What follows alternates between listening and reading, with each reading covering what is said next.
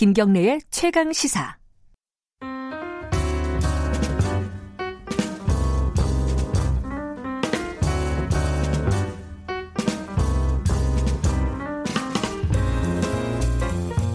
네, 김경래 최강 시사 3부 시작하겠습니다. 더 나은 미래를 위해 오늘의 정책을 고민하는 시간입니다.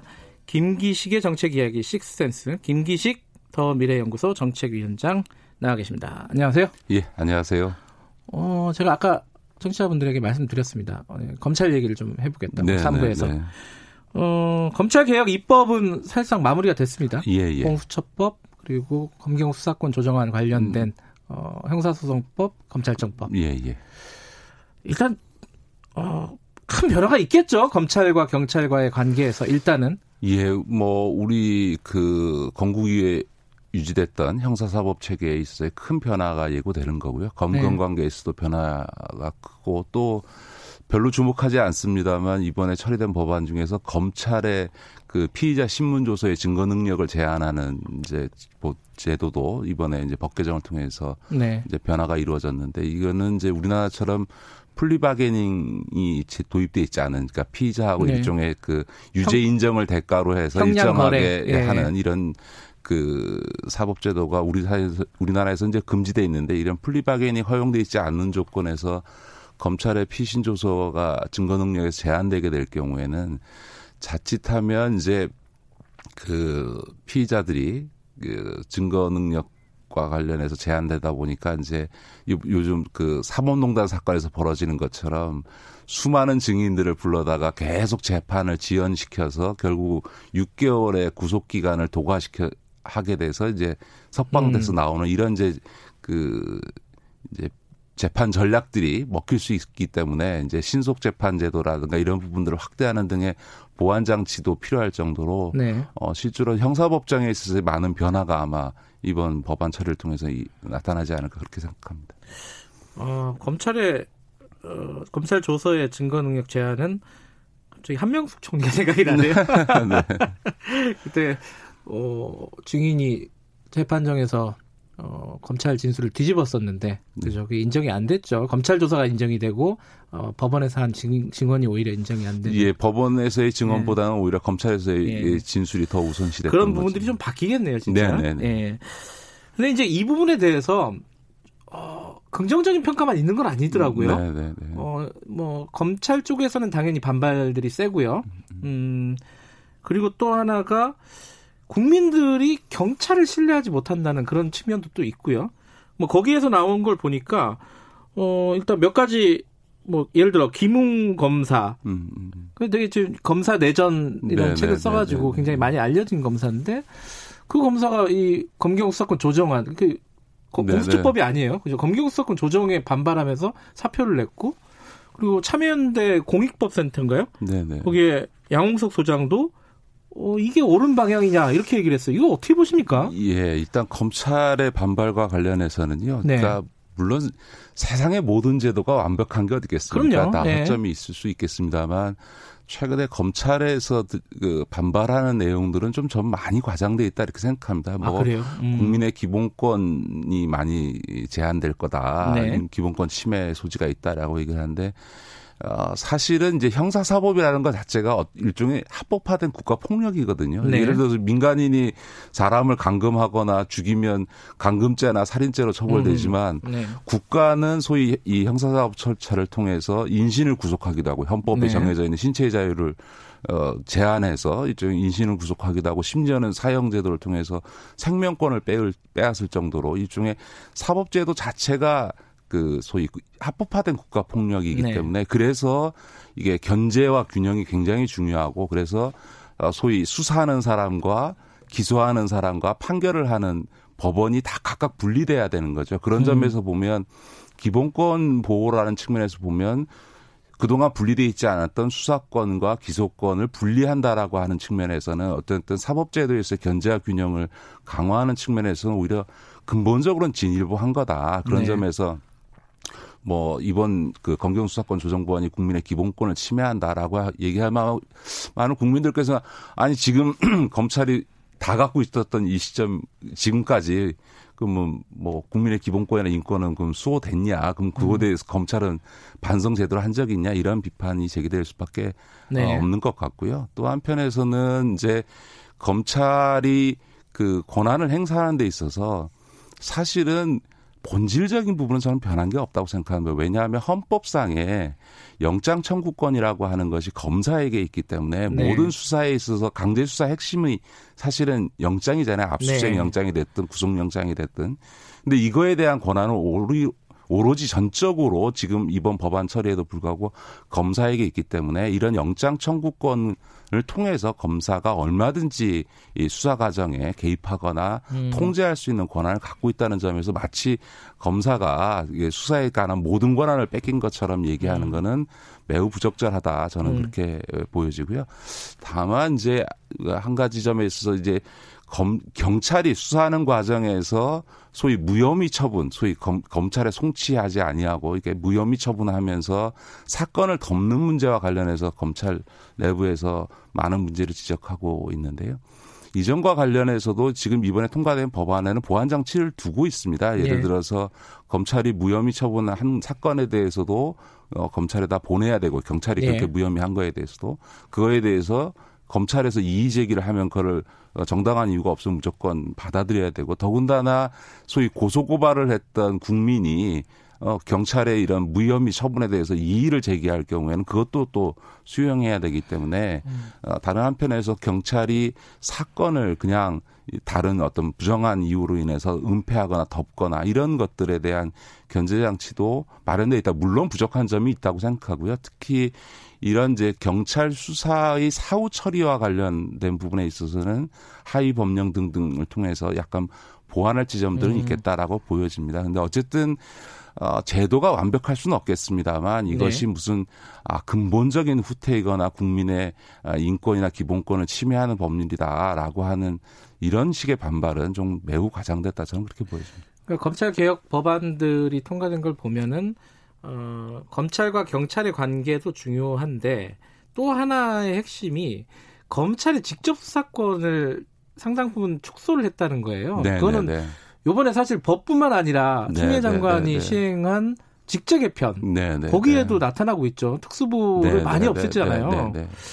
이게 이 부분에 대해서 검찰이 우려를 하는 것 같아요. 지금까지 음, 음. 예를 들어 부패한 권력, 경제 권력이 됐든 정치 권력이 됐든 우리가 검찰이 지금까지 잘 수사해 왔는데 어, 앞으로 누가 할 거냐 이거. 네, 네, 네, 네. 이거 어떻게 봐야 됩니까? 네, 그 점에 있어서는 저도 좀 우려가 있습니다. 그, 음. 어, 검찰의 직접 수사 범위를 제한해야 되는 건 맞고요. 앞으로 더 제한해야 가는 방향은 맞는데 좀 대안이 충분히 마련돼 있지 않는 조건에서 너무 빨리 가고 있는 측면이 저는 음. 있다고 봅니다. 예를 들면 네. 지금 그 삼성 바이오로직스 수사가 지금 1년째 진행 중인데 되게 어려운 사건이다 네. 보니까 근데 지금 그 수사를 담당하고 있는 반부패 수사 4부, 옛날 특수 4부도 네. 이번에 지금 폐지 대상에 네, 공판부로 아, 바꾼다고 들어가 하더라고요. 있고요. 그다음에 네. 최근에 제가 지난주에 말씀드렸던 라임 그 예. 그 자산 운영의 그 점점 금, 사건이 커지고 예, 예 있습니다. 예, 금융 사기 예. 사건 같은 경우도 이거는 제가 보기에는 경찰이 수사할 능력이 거의 없다. 거의 이런 경찰을 통해서 진실을 규명할 가능성은 거의 불가능하다 저는 그렇게 봅니다. 왜냐하면 음.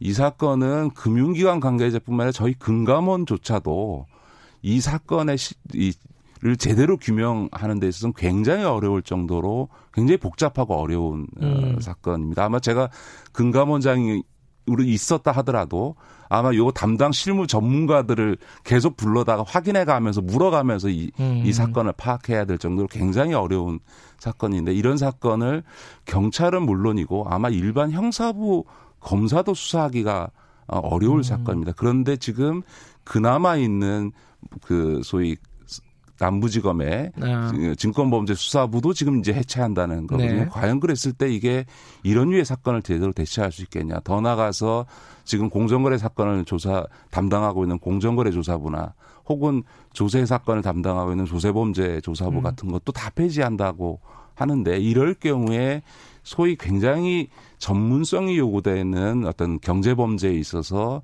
소위 이그 수사력이라든가 이런 어떤 사법 정의를 실현하는 데 있어서 굉장히 위축되고 약화될 수 있고 그것은 이제 경제 범죄가 더 기승을 부리는 상황으로 갈 수도 있는 음. 거죠. 이제 예를 들어서 라임 사건에 이제 그 시초가 됐던 게 미국에서 SEC에서 라임의 모펀드였던 일종의 금융 국제금융 예. 펀드를 예. 폰지 사기다라고 그래가지고 이제 자산 동결하면서 이게 이제 환매 중단으로 이어졌는데 미국의 SEC가 그럴 수 있는 거는 미국의 SEC는 우리 금감원 같은 조직인데요. 네. 어, 검찰과 같은 강제 수사권을 갖고 있습니다. 그런데 음. 우리 금감원이나 공정이나 국세청은 그런 강제 수사권이 없거든요. 그러니까 이 만약에 검찰의 직접 수사를 제한하려고 하면 제가 예전부터 참여연대부터 주장을 해왔습니다만 금융위 금감원이나 공정거래위원회나 국세청에 검찰과 같은 권한을 주어서 거기서 전문적으로 강제 수사권을 행사할 수 있도록 해주는 등의 보완 장치가 있지 않은 조건에서 단 검찰의 직접 수사를 이런 경제범죄까지 제한을 해버리게 되면 능력 없는 경찰과 권한이 없는 검사 검찰 조직 사이에서 일종의 이 범죄 수사에서의 일정한 어, 공백이 발생할 위험성이 저는 어, 음. 충분히 있다라고 하는 점에서는 시급히 보완 대책을 만들어서 앞서 말씀드렸던 것처럼 금감원이나 공정원이나 국세청에도 강제 수사권을 부여하든지 음. 아니면 조금 이 직접 수사 부서를 폐지하는 것을 속도 조절할 필요가 있다고는 저는 봅니다. 속도가 좀 문제는 있어 보인다라는 네, 네, 말씀이십니다. 네. 근데 경찰들 만나 보면요. 그런 반론을 해요. 아직 경찰이 지금 현재는 능력이 없을지 모르지만은 해보지를 않았기 때문에 시켜만 주면 못할 게 뭐가 있느냐. 우리도 수사를 하는 조직인데. 네, 네, 네, 뭐 어차피 그 전문 금융 범죄 이런 것들은 파견 받아갖고 하잖아요. 금감원이나 네, 네, 이쪽에서 네, 파견 받아서 거기 자문 얻어가면서 수사를 진행하는데 그게 못할 필요 못할 거라고 예단하는 거는 좀 너무한 거 아니냐. 아니 물론 경찰이 앞으로 수사 능력이 향상되어지면 언젠가는 그렇게 그런 수사 능력을 갖겠죠. 그러나 지금 당장은 명백히 제가 보기엔 경제범죄에 대한 아. 수사 능력은 현재로서는 없다고 봐야 되고요. 네. 그런데 그 역량이 성장될 때까지 네. 과도적으로 어떻게 할 거냐. 근데 그것이 경찰의 수사 능력이 만들어지기 전에 직접 수사를 폐지시켜 버리게 되면 축소화시키게 되면 공백이 발생하는 거죠. 앞으로 한 5년 10년 동안 경제범죄에 대한 대처 능력이 떨어지게 된다는 음. 점에서는 어, 좀 고려를 해야 되는 거죠. 그 지금 아까 삼성 바이오로직스 얘기도 하셨는데 그런 수사에 차질이 좀 빚어지지 않을까 이런 목소리도 일부 있습니다. 좀 우려는 있습니다. 네. 그래요? 네. 어.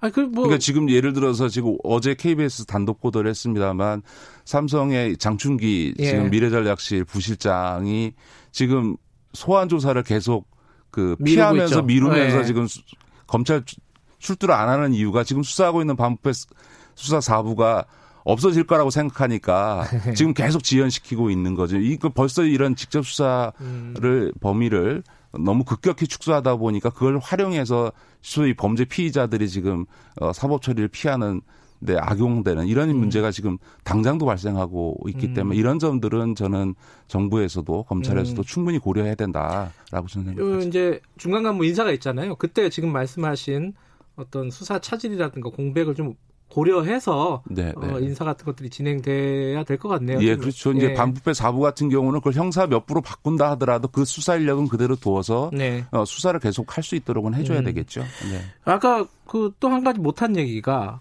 검찰 아니 경찰 문제예요. 경찰 문제. 경찰에게 상당한 부분에 물론 뭐 영장이나 이런 부분들은 검찰이 갖고 있다고 음. 말씀하셨지만 상당 부분의 수사권을 넘겨주지 않았습니까? 그렇습니다. 네. 근데 경찰의 힘이 너무 비대해지는 거 아니냐. 그렇습니다. 이번 검경수사권 어. 조정 법안은 그 자체로서 문제가 있다기보다는 이번 검경수사권 조정안의 가장 큰 문제는 경찰 개혁이 완전히 실종됐다라고 하는 점이 저는 음. 가장 우려스러운 겁니다. 그러니까 검찰을 당연히 개혁해야 되는데 검찰 개혁 못지않게 경찰 개혁이 같이 가야 되는데 네. 그 법안은 아예 지금 뭐그 실종돼 있는 상태고요. 국회에서 네. 처리되고 있지 않을 뿐만 아니라 그 지금 국회 거리, 계류 중인 이 경찰 개혁 법안도 매우 부족한 음. 상태인 거죠. 무, 무엇보다 많이 지적이 나옵니다만 일제 시대부터 내려왔는 전 세계에 존재하지 않는 이 정보경찰, 정보 경찰. 폐지 반드시 예. 해야 되는 거고요. 또 하나는 이 수사 경찰과 일반 행정 경찰, 또 이제 뭐그 시위 진압하고 경비하는 네. 이런 행정 경찰과 수사 경찰의 분리가 명확해야 되는 거죠. 아니, 왜 그러냐면 맨날 경비대장만 하던 경찰서장이 수사를. 수사에 대해서 감나라 배나라 한, 하는 상황이 벌어질 수 있고 그러니까 서장이 돼가지고요. 그렇죠. 예. 그거를 뭐 그 못하게 하겠다라고 얘기하지만 사실은 같은 경찰서에 있으면서 서장이 이렇게 저렇게 관여를 했을 때 과연 수사과장이 그걸 무시할 음. 수 있겠냐라고 하는 점에서 보면 아예 수사경찰 조직을 분리해내야 되는 것도 맞다고 저는 보여집니다. 근데 이런 부분들이 제대로 안 되고 있고요. 또 하나는 어, 검경수사권 조정과 함께 자치경찰제 하자고 했는데 그 법안도 지금 네. 계류 중이고 잘못하면 20대 국회에서 아예 처리도 안 되는 20대 상황이 어렵겠죠. 되고 있으면 네. 이렇게 되면 정말 어, 검찰권 못지않게 전 세계에서 우리나라 경찰이 가장 강력한 그 경찰권을 갖고 있습니다. 단일한 국가 경찰 조직으로서 네. 소위 정보에서부터 지금 이젠 수사, 경비 모든 걸 다 소위 경찰이 담당하는 거니까 저는 지난번에 방송에서 잠깐 그 말씀드렸습니다만 검찰개혁 법안이 터, 어, 처리된 다음에는 진짜 우리 사회에서 개혁 과제는 경찰을 어떻게 개혁할 거냐. 그리고 이 점에 대해서 국회가 신속히 입법적 조치를 어, 취해야 된다. 저는 그렇게 네. 봅니다. 경찰도 굉장히 큰 조직이고 강한 조직입니다. 그래서 그렇습니다. 저항이 만만치가 않을 거예요. 어, 실제로 이제 법안 같은 것들이 올라가기 시작하면은 저는 그 중에서 제일 일단 일차적으로 중요한 게 자치 경찰들을 하는데 제대로 해야 되고요. 음. 지금은 자치 경찰을 한다 그러면서 민생 치안의 가장 핵심인 소위 절도, 강도, 폭력 사건에 대해서도 자치경찰한테 수사권을 안 주고 국가경찰이 계속 갖고 있다겠다라고 하는 거거든요. 적어도 이런 소위 민생 치안과 관련의 부분에 있어서는 수사권을 온전히 자치경찰에 넘겨주는 제대로 된 자치경찰제를 해야 되고요. 네. 정부가 이 점에 있어서는 좀 각별히 신경을 써줬으면 좋겠습니다. 알겠습니다. 오늘 말씀은 여기까지 듣겠습니다. 고맙습니다. 네, 고맙습니다. 김기식 더 미래연구소 정책위원장이었습니다.